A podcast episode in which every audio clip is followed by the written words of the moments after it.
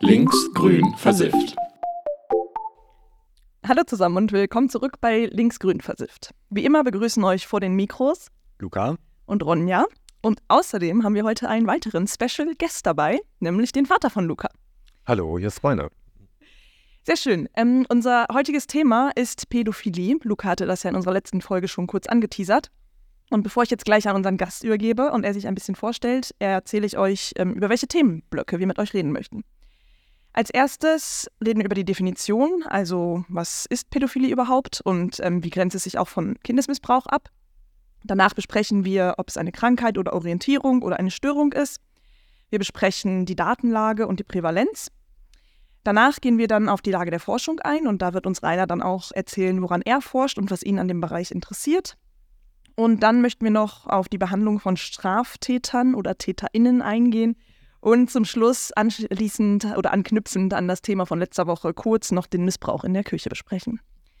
Gut, so viel dazu und dann übergebe ich jetzt an dich, Rainer, und äh, erzähl uns doch mal kurz, wer du bist und was du machst.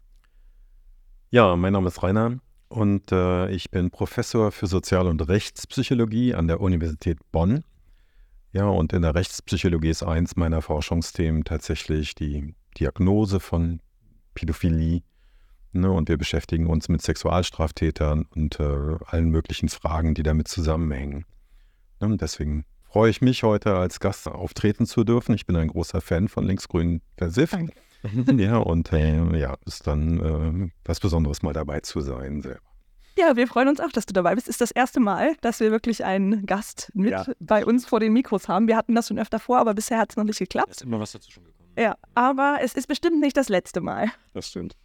Gut, dann würde ich sagen, springen wir direkt rein und los geht's mit der Definition. Ja, Pädophilie, darunter versteht man eine Störung der sexuellen Präferenz. Ja, und es geht hier darum, dass Erwachsene äh, durch präpubertäre Kinder sexuell angesprochen werden. Ja, also das ist ein wichtiges Definitionskriterium. Ne? Also sexuelle Ansprechbarkeit durch präpubertäre Kinder. Wenn äh, äh, Erwachsene durch Kinder angesprochen werden, die schon ein bisschen älter sind, so in der Pubertät, dann spricht man eher von Hebephilie. Ne? Und manchmal auch, wenn das nicht so ganz klar ist, von pädohebephiler Störung. Ja, äh, und äh, ähm, dann sozusagen, das grenzt man dann ab von sozusagen einer normalen Sexualität, wo Menschen eben durch Gleichaltrige angesprochen werden oder auch durch jüngere Menschen, das ist egal, aber entscheidend, aus psychologischer Sicht entscheidend ist, äh, dass die sozusagen das sexuelle Objekt, wie man auch sagt, dass das äh, postpubertär, also nach der Pubertät äh, bereits ist in der Reifung, das gilt sozusagen psychologisch als normal.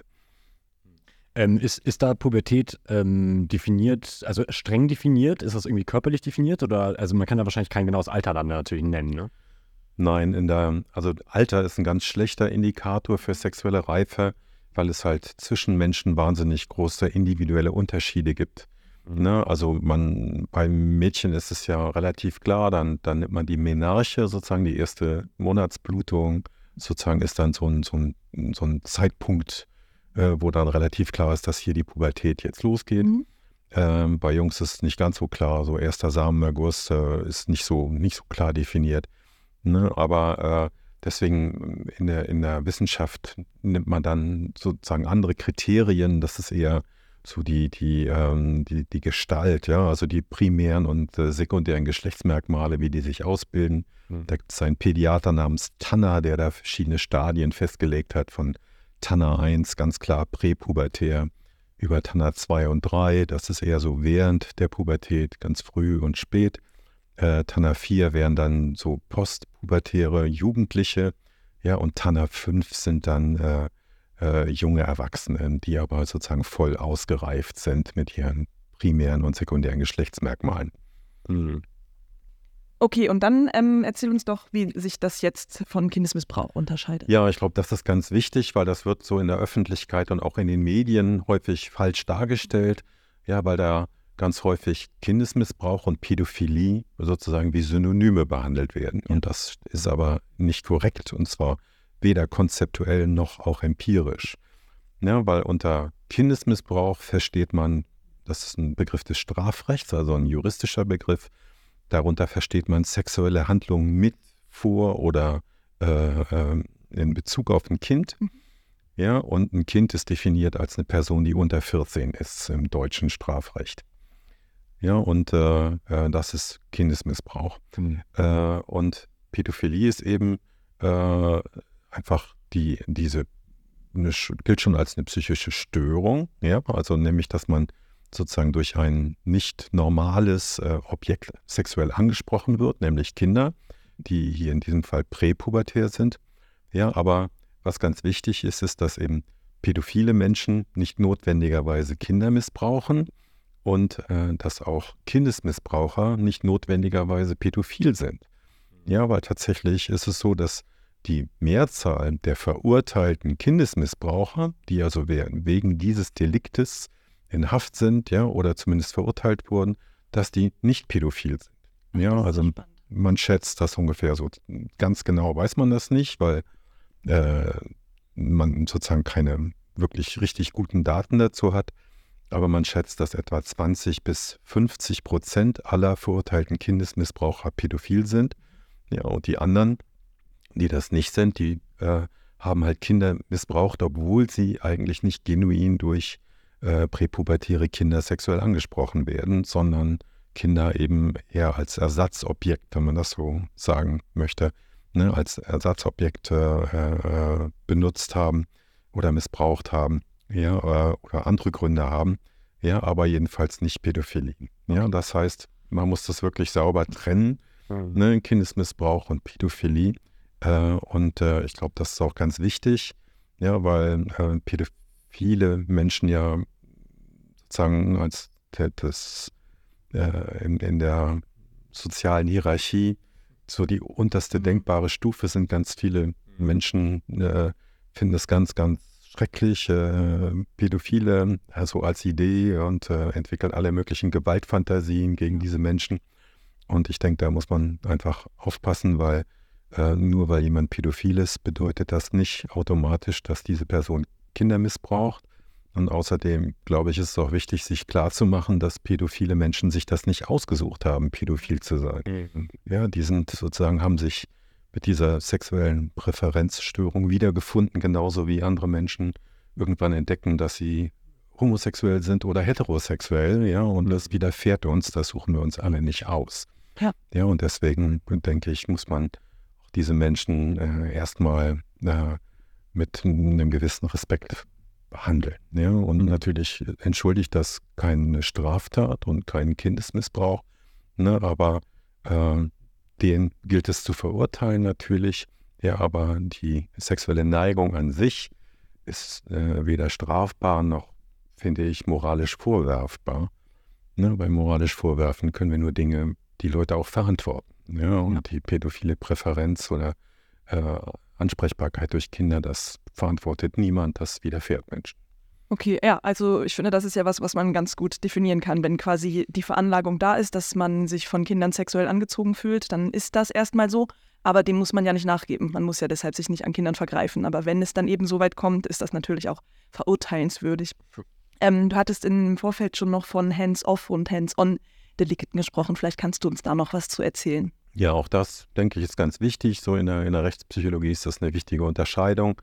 Hands-off-Delikte ist in der Regel sowas wie äh, äh, Konsum von Kindesmissbrauchsabbildung, ne? also wenn man Bilder konsumiert. Ne? Alle streng genommen gehört da auch äh, Exhibitionismus, so exhibitionistische Handlungen dazu. Ja? Äh, äh, wobei das so ein Graubereich ist, ja, aber äh, sehr viel häufiger ist ja der Konsum von Kindesmissbrauchsabbildung, vor allem heutzutage im Internet. Ja, und Hands-on-Delikte, das sind tatsächlich dann sexuelle Handlungen an oder mit oder vor einem Kind, ja, wo sozusagen hm, tatsächlich ein physischer Missbrauch mit ja. äh, dem anwesenden Kind sozusagen verübt wird. Okay, ähm, ich habe jetzt eben schon mehrfach das Wort Störung gehört. Unser nächster Themenblock ist ja Krankheit, Orientierung, Störung. Vielleicht kannst du vorab schon mal ähm, differenzieren, was genau eigentlich jetzt der Unterschied ist bei den drei Dingen und dann auch sagen, was es äh, im Bereich der Pädophilie dann letztlich ist. Gut, also wenn man das am konkreten Beispiel der Pädophilie äh, sich überlegt, also äh, das gilt als eine sexuelle Präferenzstörung. Es gibt ja auch andere zum Beispiel äh, Sadismus, Masochismus, ja, also sexuelle Ansprechbarkeit durch aktive oder passive Gewalthandlungen zum Beispiel.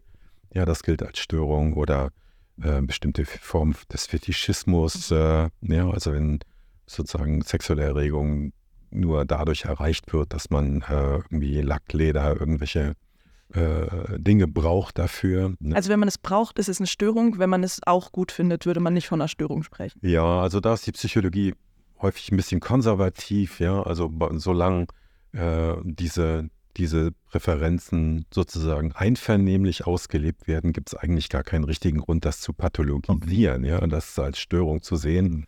Ja, früher war ja auch die Homosexualität wurde als eine mhm. psychische Störung äh, klassifiziert, auch in der Psychologie, und dann äh, hat man davon Abstand genommen, natürlich äh, korrekterweise, und das kann man sich bei so eine Präferenz für sadistische oder masochistische Handlungen natürlich auch überlegen.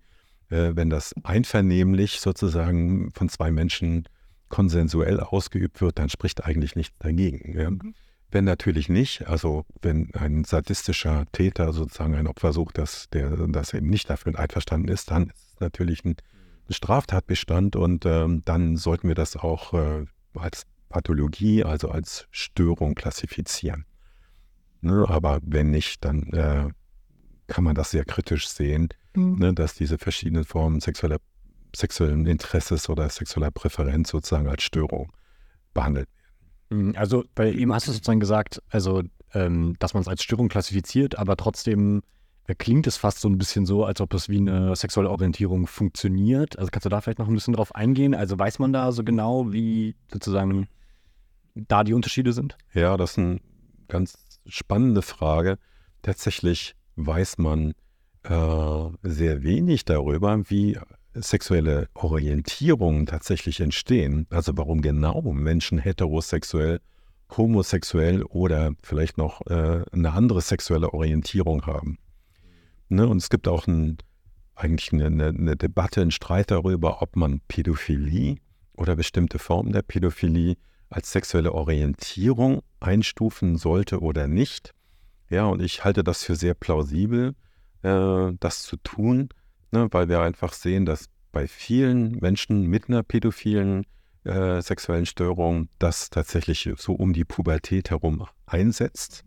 Ja, und äh, auch sozusagen sehr stabil dann bleibt.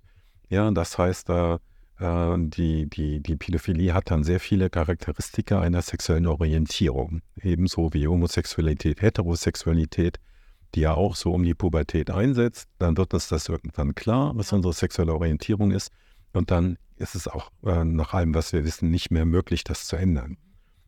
Das hat man ja versucht in den 60er Jahren, äh, äh, Konversionstherapie und ja, Homosexualität zu heilen, ja, in Anführungszeichen. Und das war ein krachender Misserfolg. Ja? Und äh, äh, insofern denken viele äh, Wissenschaftler, dass auch Pädophilie äh, sowas ist wie eine sexuelle Orientierung, ja? allerdings gleichzeitig eben dann auch eine Störung, ne? weil äh, eben das sozusagen äh, nicht gesellschaftlich akzeptabel sein sollte, dass äh, Menschen eben das zumindest ausleben, ja, sexuelle Kontakte mit, mit Kindern. Mhm. Ähm, ja, dann gibt es aber auch relativ viele äh, Menschen mit einer Pädophilie-Diagnose, wo äh, sozusagen dieses sexuelle Interesse an Kindern später auftritt. Ja, also eher irgendwann im Alter von 20 bis 60 oder so. Und da ist es eigentlich nicht plausibel, dass äh, man das als eine sexuelle Orientierung einstuft. Da gibt es offenbar verschiedene Entwicklungswege, die zu dieser Störung führen.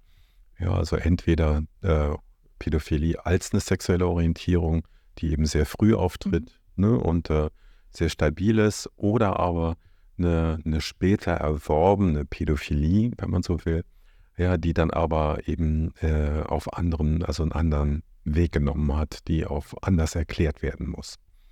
Ne? Okay, das heißt, man könnte es eigentlich gar nicht äh, so, also gut klassifizieren, sondern es, es gibt sozusagen vielleicht mehrere ähm, also konkurrierende Wege dahin sozusagen. Ja? Also es gibt vielleicht sozusagen pädophile Menschen, die das, bei denen ist das wie eine Orientierung und welche bei denen ist das dann einer dieser anderen Wege sozusagen. Genau, ne? Also vielleicht kann man das eher mit so sowas wie fetischistischen oder sowas wie sadomasochistischen äh, Interessen äh, vergleichen, die ja auch in der Regel später auftreten.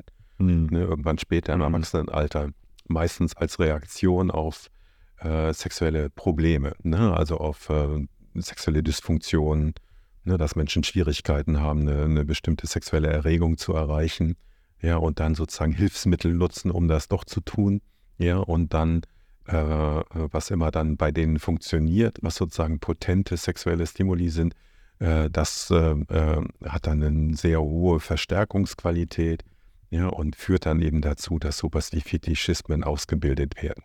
Mhm. Und, und es ist durchaus denkbar, dass eben zum Beispiel der Konsum von Kindesmissbrauchsabbildungen, ja, weil das ist verboten und Mhm. irgendwie, äh, ja, ja, äh, kann sozusagen auf so eine verquere Art erregend wirken, weil es verboten ist, ja, und wenn das dann das Potenzial hat, sexuelle Erregung zu erhöhen, ja, dann kann sich daraus so eine Art Fetischismus entwickeln, der dann auch äh, äh, sehr stark sein kann, ne? weil das eben enorm, enorm starker Verstärker ist, wenn äh, das sexuelle Erregung äh, verursacht. Ähm, ich, ich hätte noch eine Frage, und zwar früher wurde, glaube ich, auch oft sozusagen ähm, gerade homosexuelle äh, Orientierung so ein bisschen vermischt mit äh, irgendwie Pädophilie. Wie, wie ist da irgendwie die, die, die, Lage oder die, die Meinung der Forschung? Also das hat erstmal nichts miteinander zu tun. Also homosexuelle Männer sind nicht äh, häufiger pädophil äh, als, als heterosexuelle.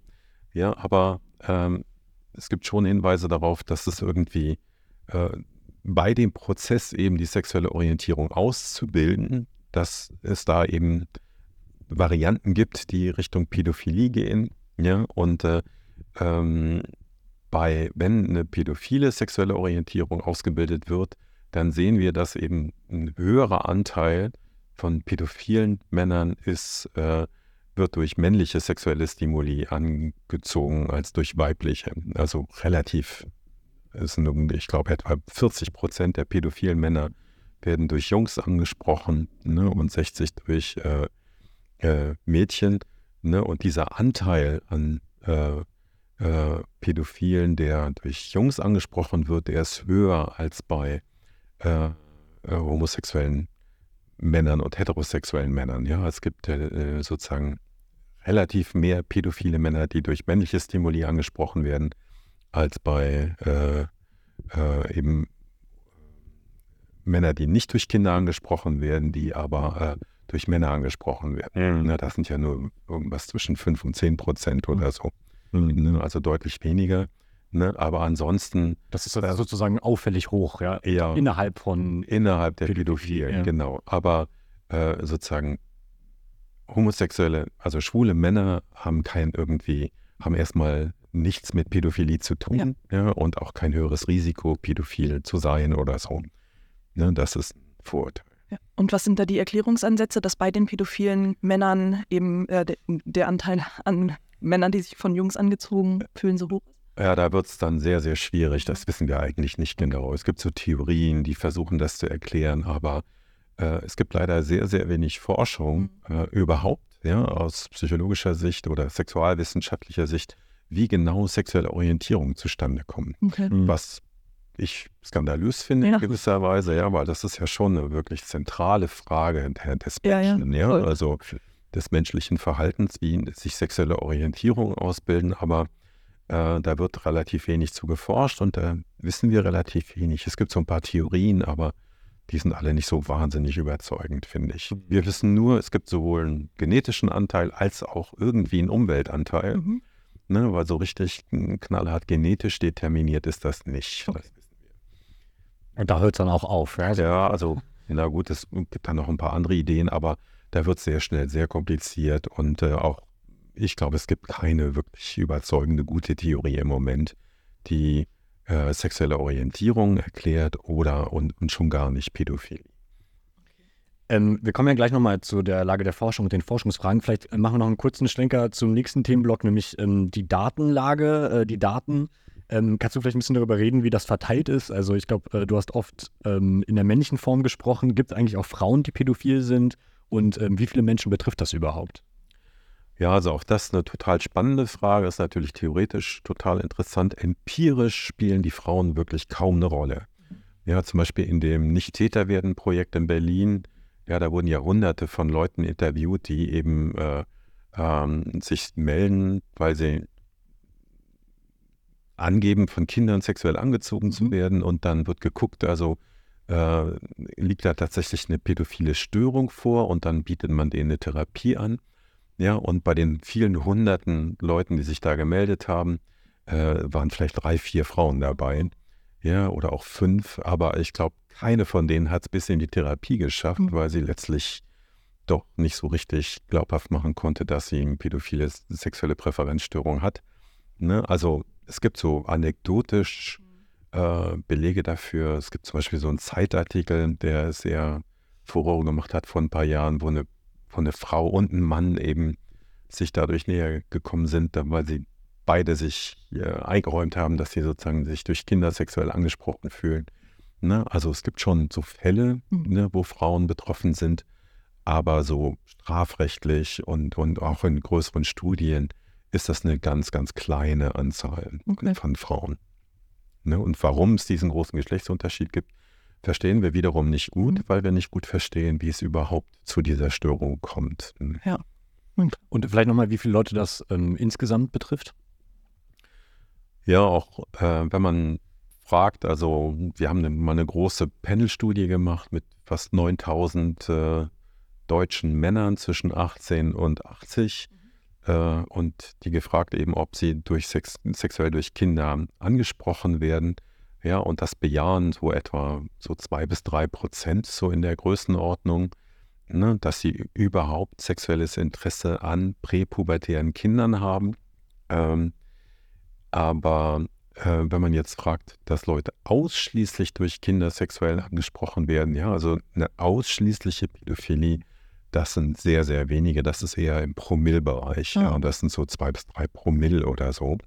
Bei den meisten Menschen, die wir untersucht haben oder die wir, ja, die in Studien sozusagen äh, untersucht wurden, äh, findet man eben dass die durch Kinder angesprochen wird, durch präpubertäre Kinder, aber auch durch Erwachsene. Ja, und das ist sehr viel häufiger und da kann man so von so zwei bis drei Prozent der männlichen Bevölkerung ausgehen. Ja, bei Frauen wären das dann wiederum nochmal deutlich weniger. Ja, vielleicht kommen wir dann ähm, zum nächsten Themenblock. Ja. Ähm, zur Lage der Forschung. Ähm, ja. Vielleicht kannst du uns äh, erzählen, warum dich dieses Thema interessiert und woran genau du auch forschst.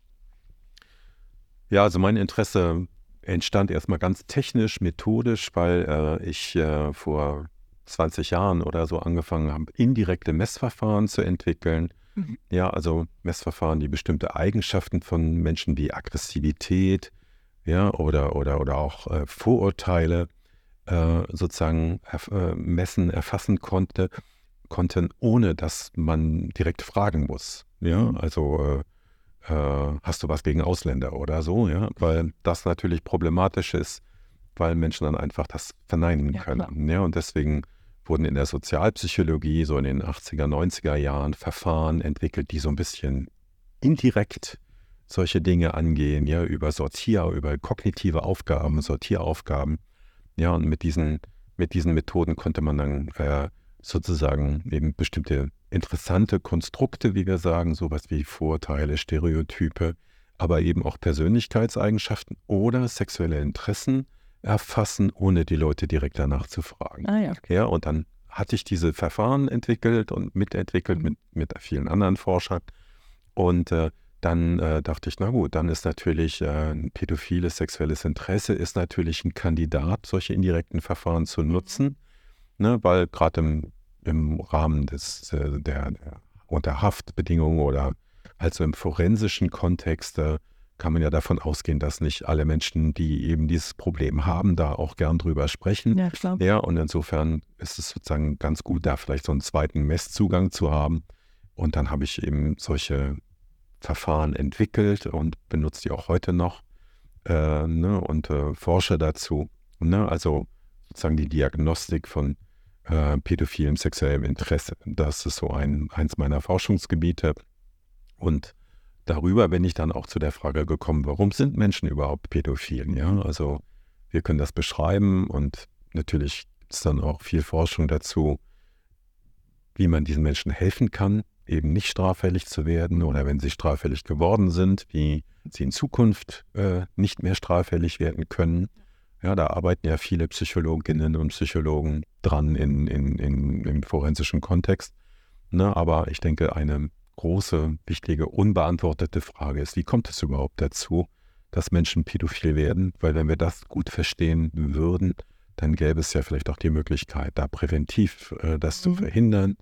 Ähm, so, und das, denke ich, ist eine wichtige Frage, die, die offen ist und äh, wo mehr Forschung gebraucht wird.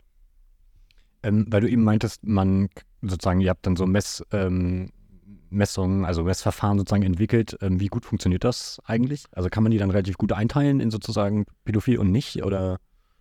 Ja, das funktioniert ziemlich gut. Ne? Also es sind verschiedene, verschiedene. Oder, oder überhaupt alle sexuellen Orientierungen dann? Ja, ja.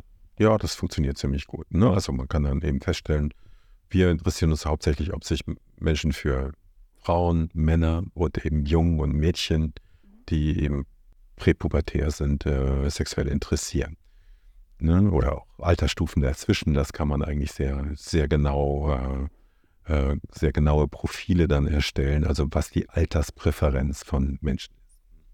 Okay, dann können wir zum nächsten Themenblock übergehen, und zwar die Behandlung von StraftäterInnen, beziehungsweise das Gendern kann ich mir ja offenbar sparen, also die Behandlung von Straftätern. Wie wird ähm, in Deutschland mit Menschen umgegangen, die pädophil straffällig geworden sind? Ja, wenn Menschen in Haft sind, sei es im, im normalen Vollzug oder auch im Maßregelvollzug, äh, dann gibt es äh, tatsächlich Behandlungsprogramme für Sexualstraftäter. Mhm. Ne? Und ähm, ja, da gibt es ja, eine ganze Menge verschiedene Ansätze. In Deutschland wird, werden sehr verschiedene Therapieprogramme durchgeführt, die zum Teil eben im Ausland entwickelt wurden, entweder in Kanada oder auch in England gibt es ein sehr prominentes. Ja, und das sind so modular aufgebaute äh, Programme, wo man eben versucht, äh, sei es die sexuelle Präferenz selber irgendwie zu beeinflussen, wo nicht so klar ist, ob ja. das erfolgversprechend ist, ja, oder aber äh, den Menschen dann beizubringen, sozusagen, äh, wenn sie eine sexuelle Präferenz für Kinder haben, dass sie dem nicht im Verhalten folgen, Mhm. Ja, und eben eine, eine, erneute Straffälligkeit vermeiden. Ja, und dann sozusagen ihre, ihre Störung zu managen. Ja. Ja, und das, äh, ja, also da gibt es eine ganze Menge Angebote. Was so ein bisschen schwierig ist, ist, wir wissen eigentlich nicht so genau, wie gut das funktioniert. Mhm. Weil es gerade in Deutschland gibt es sehr, sehr wenig Evaluationsstudien. Ja, es gibt sehr wenig kontrollierte Studien, mit denen man prüft, ob die hier ähm, gängigen Behandlungsprogramme, ob die wirklich ähm, funktionieren. Übrigens, das sollte ich vielleicht zwischendurch nochmal sagen, ähm, in der Öffentlichkeit gibt es so eine Idee, dass Sexualstraftäter insgesamt und ganz besonders Kindesmissbraucher unglaublich häufig rückfällig werden. Mhm. Ja, und das stimmt nicht. Ja, also, äh, ne, also die äh, Rückfallrate von äh, insbesondere Kindesmissbrauchern ist sehr, sehr viel niedriger als bei anderen Delikten. Ne? Die ist so im Mittel so bei 17 Prozent, war sie bis vor 10, 20 Jahren. Inzwischen ist sie eher so unter 10 Prozent gefallen. Ja? Äh, das heißt, die allermeisten Sexualstraftäter, die mal für eine Sexualstraftat begangen haben, dafür verurteilt wurden, werden nicht rückfällig. Okay. Ja? Und äh, äh, sozusagen, also schon bei den Nichtbehandelten ist die, bleiben sozusagen 90 Prozent straffrei. Ne, wobei man hier immer berücksichtigen muss, dass wir nicht so, also dass wir nur Zahlen über das Hellfeld haben. Mhm. Ja, also um rückfällig zu werden, muss man ja wieder eine Tat begehen und ermittelt werden und verurteilt werden. Ne? Und äh, ähm, also, aber die, die Wahrscheinlichkeit, dass das passiert, ist bei Sexualstraftätern deutlich niedriger als bei anderen äh, Deliktbereichen wie Körperverletzung oder, oder äh, Eigentumsdelikte oder Drogendelikte oder so. Ne? Und äh, bei Kindesmissbrauchern ist sie nochmal deutlich niedriger als bei äh, Tätern, die gegenüber erwachsene ja. Frauen in der Regel äh, übergriffig geworden sind. Mhm. Ne?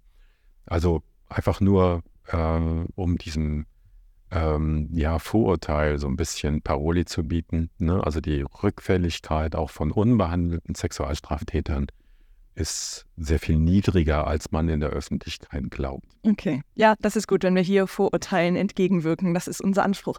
Ähm, ich habe in US-amerikanischen Spielfilmen ab und zu mal gesehen, dass verurteilte pädophile Menschen quasi durch die Nachbarschaft ziehen müssen und erwähnen müssen, dass sie pädophil sind. Gibt es sowas in Deutschland auch?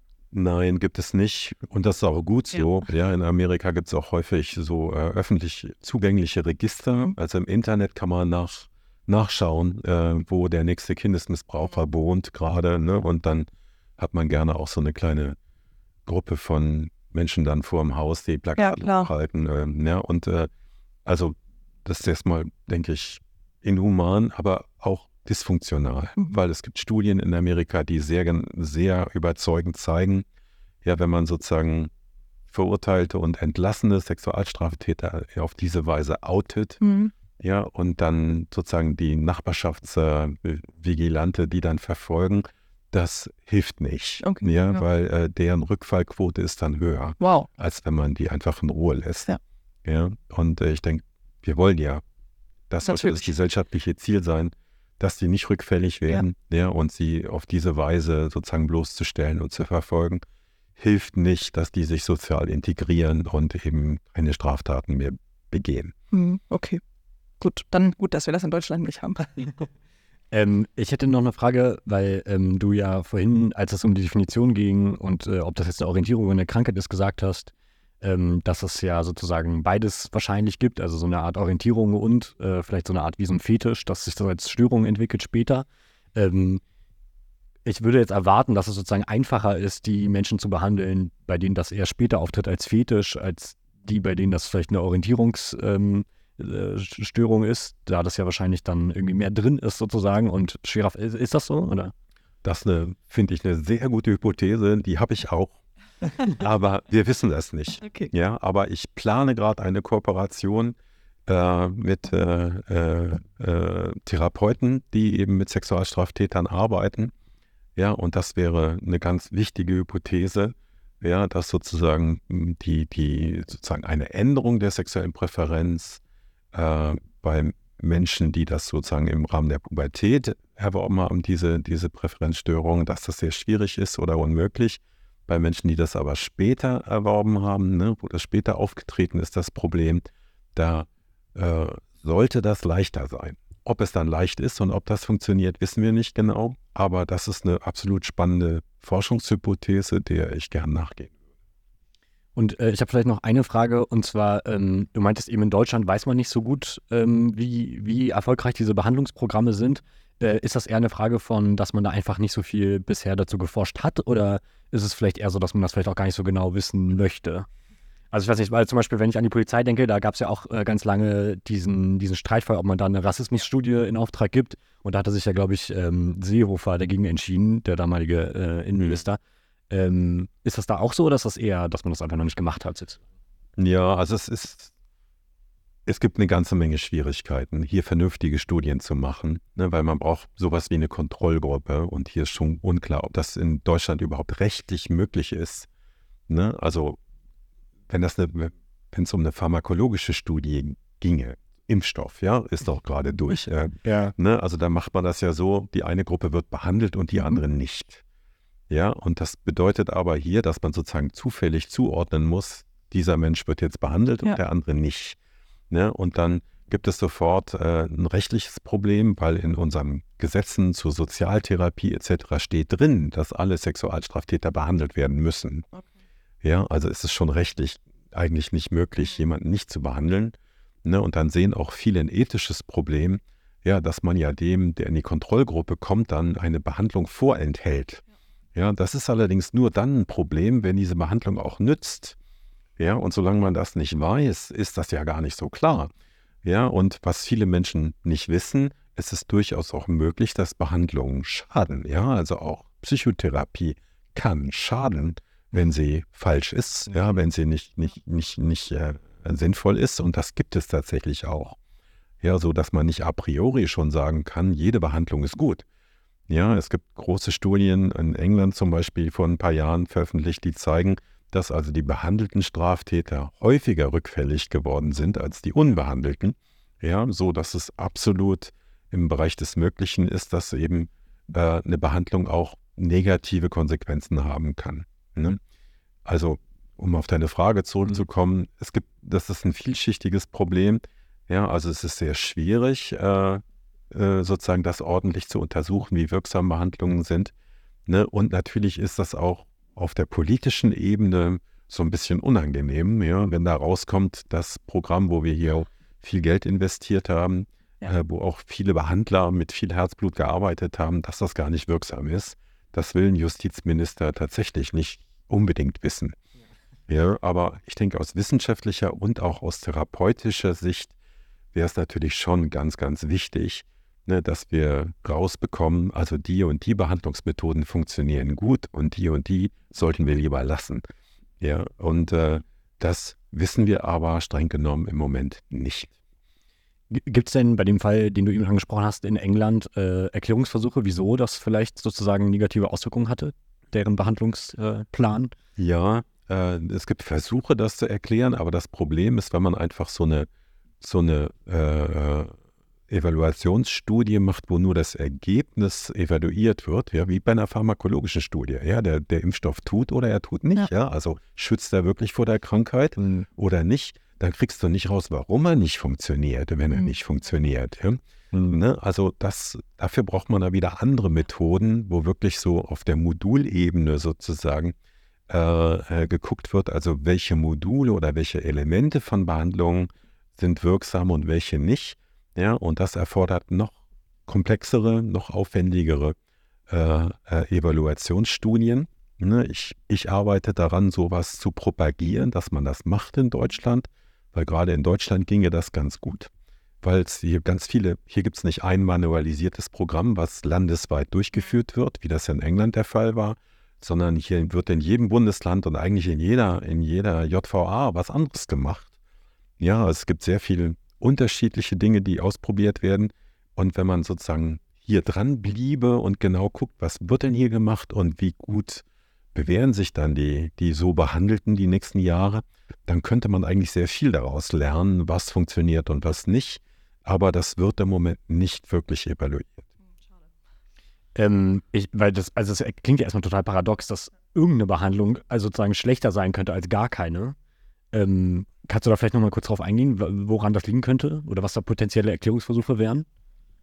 Also wir wissen das aus der Psychotherapieforschung, so bei Traumatherapien oder so. Ja, da gibt es einfach Ansätze, die, die äh, äh, den Zustand der Patienten verschlechtern relativ zu einer unbehandelten Kontrollgruppe. Ja, also sowas gibt es. Ja, und wie gesagt, diese Studie in England äh, zeigt auch, dass äh, äh, eben die behandelten Leute hatten eine höhere Rückfallquote als die nicht behandelten. Ne? Und jetzt, wie gesagt, wir wissen das nicht wirklich, warum das so war, ne? aber so Ideen dazu sind, wenn man zum Beispiel Leute, also Sexualstraftäter mit einem sehr geringen Rückfallrisiko in Gruppen behandelt und in der Gruppe sind dann auch Leute, die wirklich sehr heftige äh, Straftaten und häufig Straftaten begangen haben, ne, kann es sein, dass die sozusagen mit dem niedrigen Rückfallrisiko sich dann sagen, Mensch, was ich gemacht habe, ist ja eigentlich gar nicht so schlimm. Das ist ja völlig mit den anderen völlig in Ordnung. Ja, also dass sich dann so Gruppennormen bilden, die äh, dann sozusagen äh, ja äh, äh die, dass die eigenen Taten als relativ harmlos erscheinen lassen, ja, und dann die Schwelle tatsächlich senken, das wieder zu machen. Ja, wow, das ist natürlich kontraproduktiv. Ne? Aber das ist rein spekulativ, es kann auch andere Gründe geben. Ne? Äh, ne? Aber sowas ist denkbar. Ne? Gerade so in Gruppentherapien ne? ist es auch ja bei schwer erziehbaren Jugendlichen ist es so eine,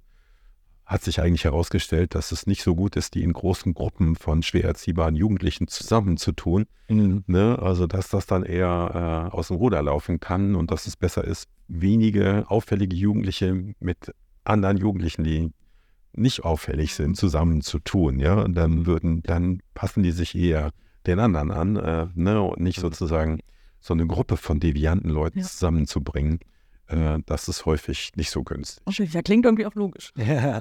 Ähm, ich hätte noch eine Frage und zwar, ähm, diese Unterscheidung, die wir ganz am Anfang gemacht haben zwischen Hands-off und Hands-on-Delikten, ähm, also es ist ja so in Deutschland, wenn ich das richtig sehe, dass ja auch der Konsum und die Verbreitung von ähm, sozusagen kinderpornografischem Material an sich ja auch ähm, ein Straftatbestand ist.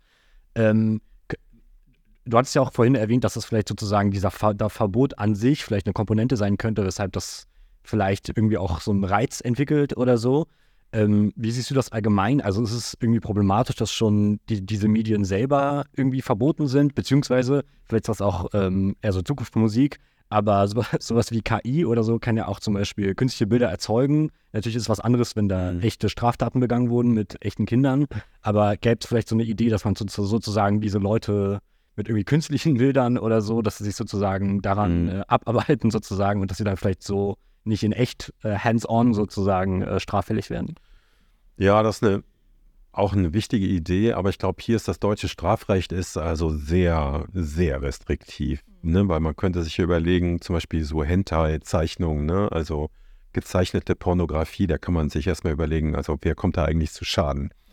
Ja, und, äh, und äh, das gilt übrigens auch, inzwischen gibt es ja auch nicht nur Bilder, sondern auch so äh, Puppen, ja, die quasi lebensecht sind, ja, und da gibt es auch äh, Varianten, äh, dass so äh, sozusagen, ähm, wie nennt man das, also lebensechte Puppen allen Sexualobjekt verkauft werden, mhm. die inzwischen sehr menschlich aussehen, ja, also wie Kinder. Und das wurde gerade erst verboten, ja, äh, auch wie gesagt, natürlich die Politik denkt dann, ja, aber wenn Leute sozusagen sich sexuell an diesen an solchen Puppen äh, sozusagen äh, bedienen, dass dann die Wahrscheinlichkeit steigt, äh, dass sie sich äh, sozusagen danach dann an reale Kinder ranmachen. Und äh, wie gesagt, das wurde verboten und es gab ein Forschungsprojekt in Deutschland bis vor einem Jahr, äh, das das untersucht hat. und die hatten eigentlich sehr ermutigende Ergebnisse. Ja, also das sah sehr danach aus, dass sozusagen Menschen, die zum Beispiel eine pädophile sexuelle Präferenzstörung haben, dass die sozusagen mit den Puppen völlig, völlig zufrieden waren. Ja, ja und äh, also weniger äh, anderes auffälliges Verhalten und auch strafwürdiges Verhalten gezeigt haben. Aber das Projekt wurde, musste gestoppt werden, weil sozusagen die Puppen illegal gemacht wurden. Ja? Und ich denke, da äh, äh sollte die Politik eigentlich nicht so sehr nur auf dem Gefühl basieren, dass das alles ganz schrecklich und schlimm ist, sondern ähm, eher auf empirische Ergebnisse bauen. Ja, und äh, ich denke, das ist eine empirische Frage. Was heißt empirisch, wenn du das so sagst? Also, dass man wirklich, äh, dass man zum Beispiel solche sozial verträglichen Ersatzobjekte, ja, also Zeichnungen und Puppen von mir aus, äh, dass man erstmal prüft, ja, ob äh, sozusagen der, die Benutzung der Konsum von solchen Ersatzobjekten, ob das nun äh, das Problem verschlimmert oder verbessert. Ne? Und hier, denke ich, hat man vorschnell politisch entschieden, das ist ganz schrecklich, das machen wir nicht. Ja, äh, und ich denke, das wäre eine, eine Möglichkeit, wenn das denn funktioniert und wenn es tatsächlich Straffälligkeit reduziert oder verhindert, wäre das ja eine sozial akzeptable Art, wie ja. pädophile Menschen mit ihrer Sexualität umgehen können, weil die Alternative ist einfach Zölibat. Ja?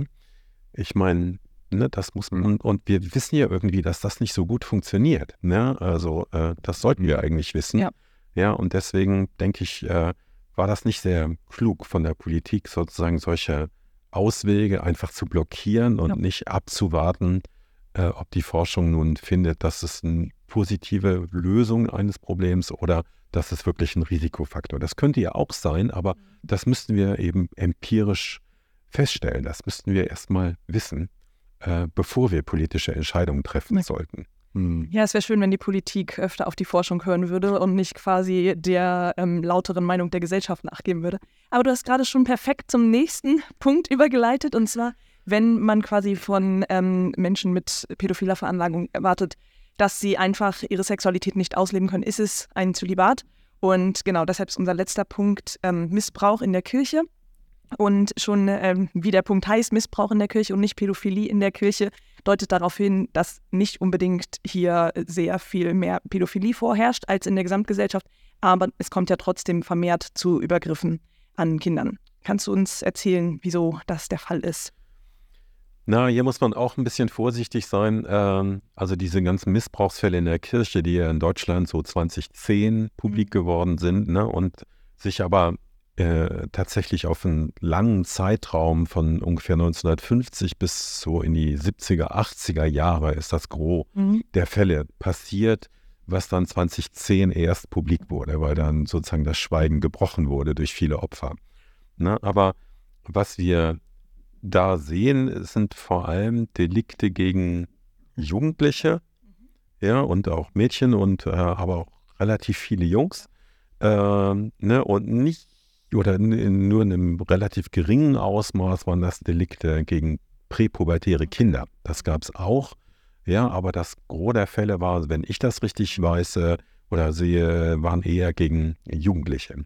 Ne? Und in Deutschland äh, hat man ja das nicht wirklich gründlich aufgeklärt. Die Kirche hat da gemauert, ja, und immer so häppchenweise Informationen und Akten rausgegeben. In Amerika ist man da sehr viel radikaler vorgegangen und hat tatsächlich die Akten der Kirche beschlagnahmt, ja, und man hat ordentlich ermittelt. Äh, und da kam eigentlich raus, dass äh, die Kirche nicht so sehr ein Pädophilie-Problem hatte, sondern äh, dass die meisten Taten eher durch homosexuelle Priester äh, äh, verübt wurden, die äh, aber mit ihrer Homosexualität so überhaupt nicht klargekommen Mhm. sind. Ja, was ja kein Wunder ist an, in einer Organisation, Ja. die Homosexualität strikt ablehnt und als moralisch und in jeder Hinsicht verwerflich äh, sozusagen brandmarkt. Ja.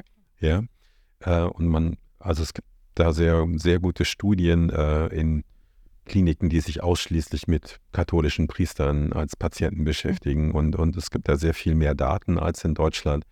Ne, aber nach allem, was ich darüber gelesen habe, scheint es mir so zu sein, dass äh, das Gros der Täter sind tatsächlich homosexuelle Priester, die aber zusätzlich noch eine schwierige Persönlichkeit hatten und auch äh, große Probleme insgesamt mit Freundschaft, mit Beziehungen.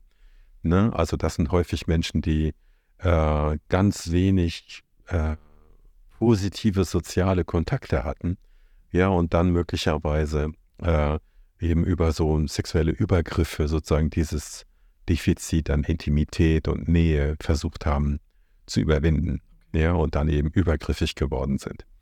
Ne? Und äh, ich denke, in, in gewisser Weise ist also das Problem ist eher, äh, weiß nicht, der Zölibat vielleicht, aber nicht direkt, ja, sondern eher äh, sozusagen die, die Vereinsamung äh, von äh, Menschen, die sowohl homosexuell als auch dann äh, äh, mit wenig Freunden und einem wenig tragfähigen sozialen Netz ausgestattet wurden.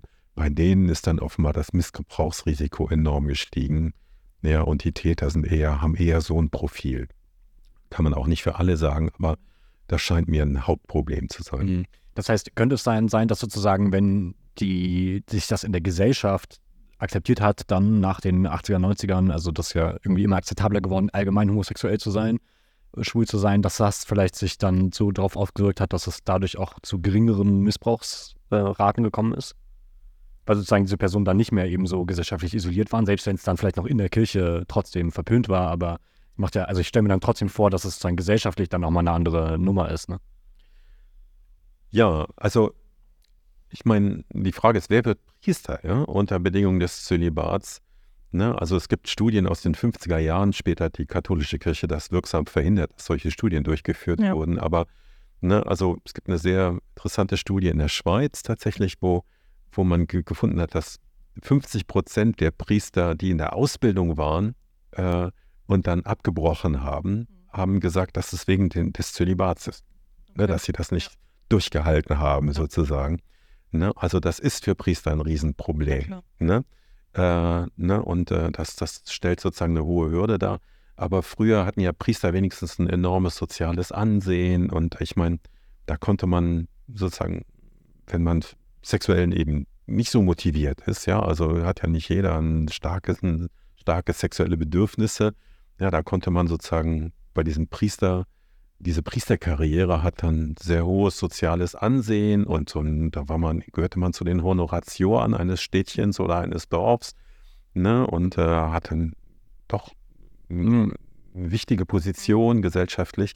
Ne? Also das war schon eine belohnende Karriere. Ne? Aber heute, wo die katholische Kirche sozusagen oder diese Funktion sozusagen nicht mehr so ein hohes. Ansehen genießt, äh, kann man sich fragen, wer macht das jetzt? Ne? Und ich denke, da sind, ist die Wahrscheinlichkeit recht hoch, dass da Menschen dabei sind, die mit ihrer Sexualität so überhaupt nicht klarkommen und dann vielleicht hoffen, ja, durch eben diese, diese Rolle des Priesters im Zölibat dann vielleicht mit ihrer ungeklärten Sexualität klarzukommen. Und das klappt dann aber nicht. Ja. Ja. Und dann äh, wird halt die Wahrscheinlichkeit größer, dass da Leute dabei sind, die dann eben übergriffig werden äh, und, und, und eben versuchen, so durch Sexualität dann mit ihren Beziehungsproblemen zu kopen. Mhm. Heißt es aber, es gibt sozusagen eigentlich keine guten Zahlen dazu, wie sich das mit der Zeit sozusagen dann entwickelt hat? Oder, also, weil es, es scheint ja schon so in den Skandalen, die rausgekommen ist, die ich so mitbekommen habe, dass es dann eben, wie du schon beschrieben hast, in dieser Zeit zwischen den 50ern und 80ern oder 90ern oder so schon so ein so einen Peak zu geben scheint. Äh, also deckt sich das dann mit irgendwie der, der Forschungslage, wenn es das überhaupt gibt, wie du schon eben meintest? Oder gibt es da irgendwie Schätzungen zu? Also das ist total schwierig, ne? aber, aber ich denke, die, die äh, Häufigkeit der Übergriffe äh, war schon höher in den 70er Jahren als, als heute. Ich glaube, das kann man halt Grob sagen. Grob sagen, aber die ist nicht auf Null gegangen, gibt es natürlich weiterhin Übergriffe und so, aber ähm, ich denke, die, die äh, Anzahl ist schon gesunken. Ne? Aber womit das nun genau zusammenhängt, das ist immer sehr, sehr schwierig zu sagen. Ja, ist das so die höhere Akzeptanz von Homosexualität? Kann ein Grund sein, ja, aber ähm, das wissen wir nicht, nicht wirklich. Okay. Ja, dann fürchte ich, kommen wir auch langsam schon zum Ende unserer Folge. Es war super interessant, ich habe mega viel gelernt. Danke, Rainer, dass du dir die Zeit genommen hast, mit uns zu sprechen. Vielleicht laden wir dich gerne nochmal ein Ja. über ein anderes Thema. Ja, vielen Dank. Ja, ich, ich habe zu danken, es hat großen Spaß gemacht. Das freut uns. Ähm, falls ihr ab und zu im Hintergrund irgendwas habt knallen hören, es ist kurz vor Silvester, die Leute sind schon am Böllern, äh, seht es uns nach. Und ansonsten bleibt links, bleibt grün, bleibt versifft und bis zum nächsten Mal. Ciao. Tschüss.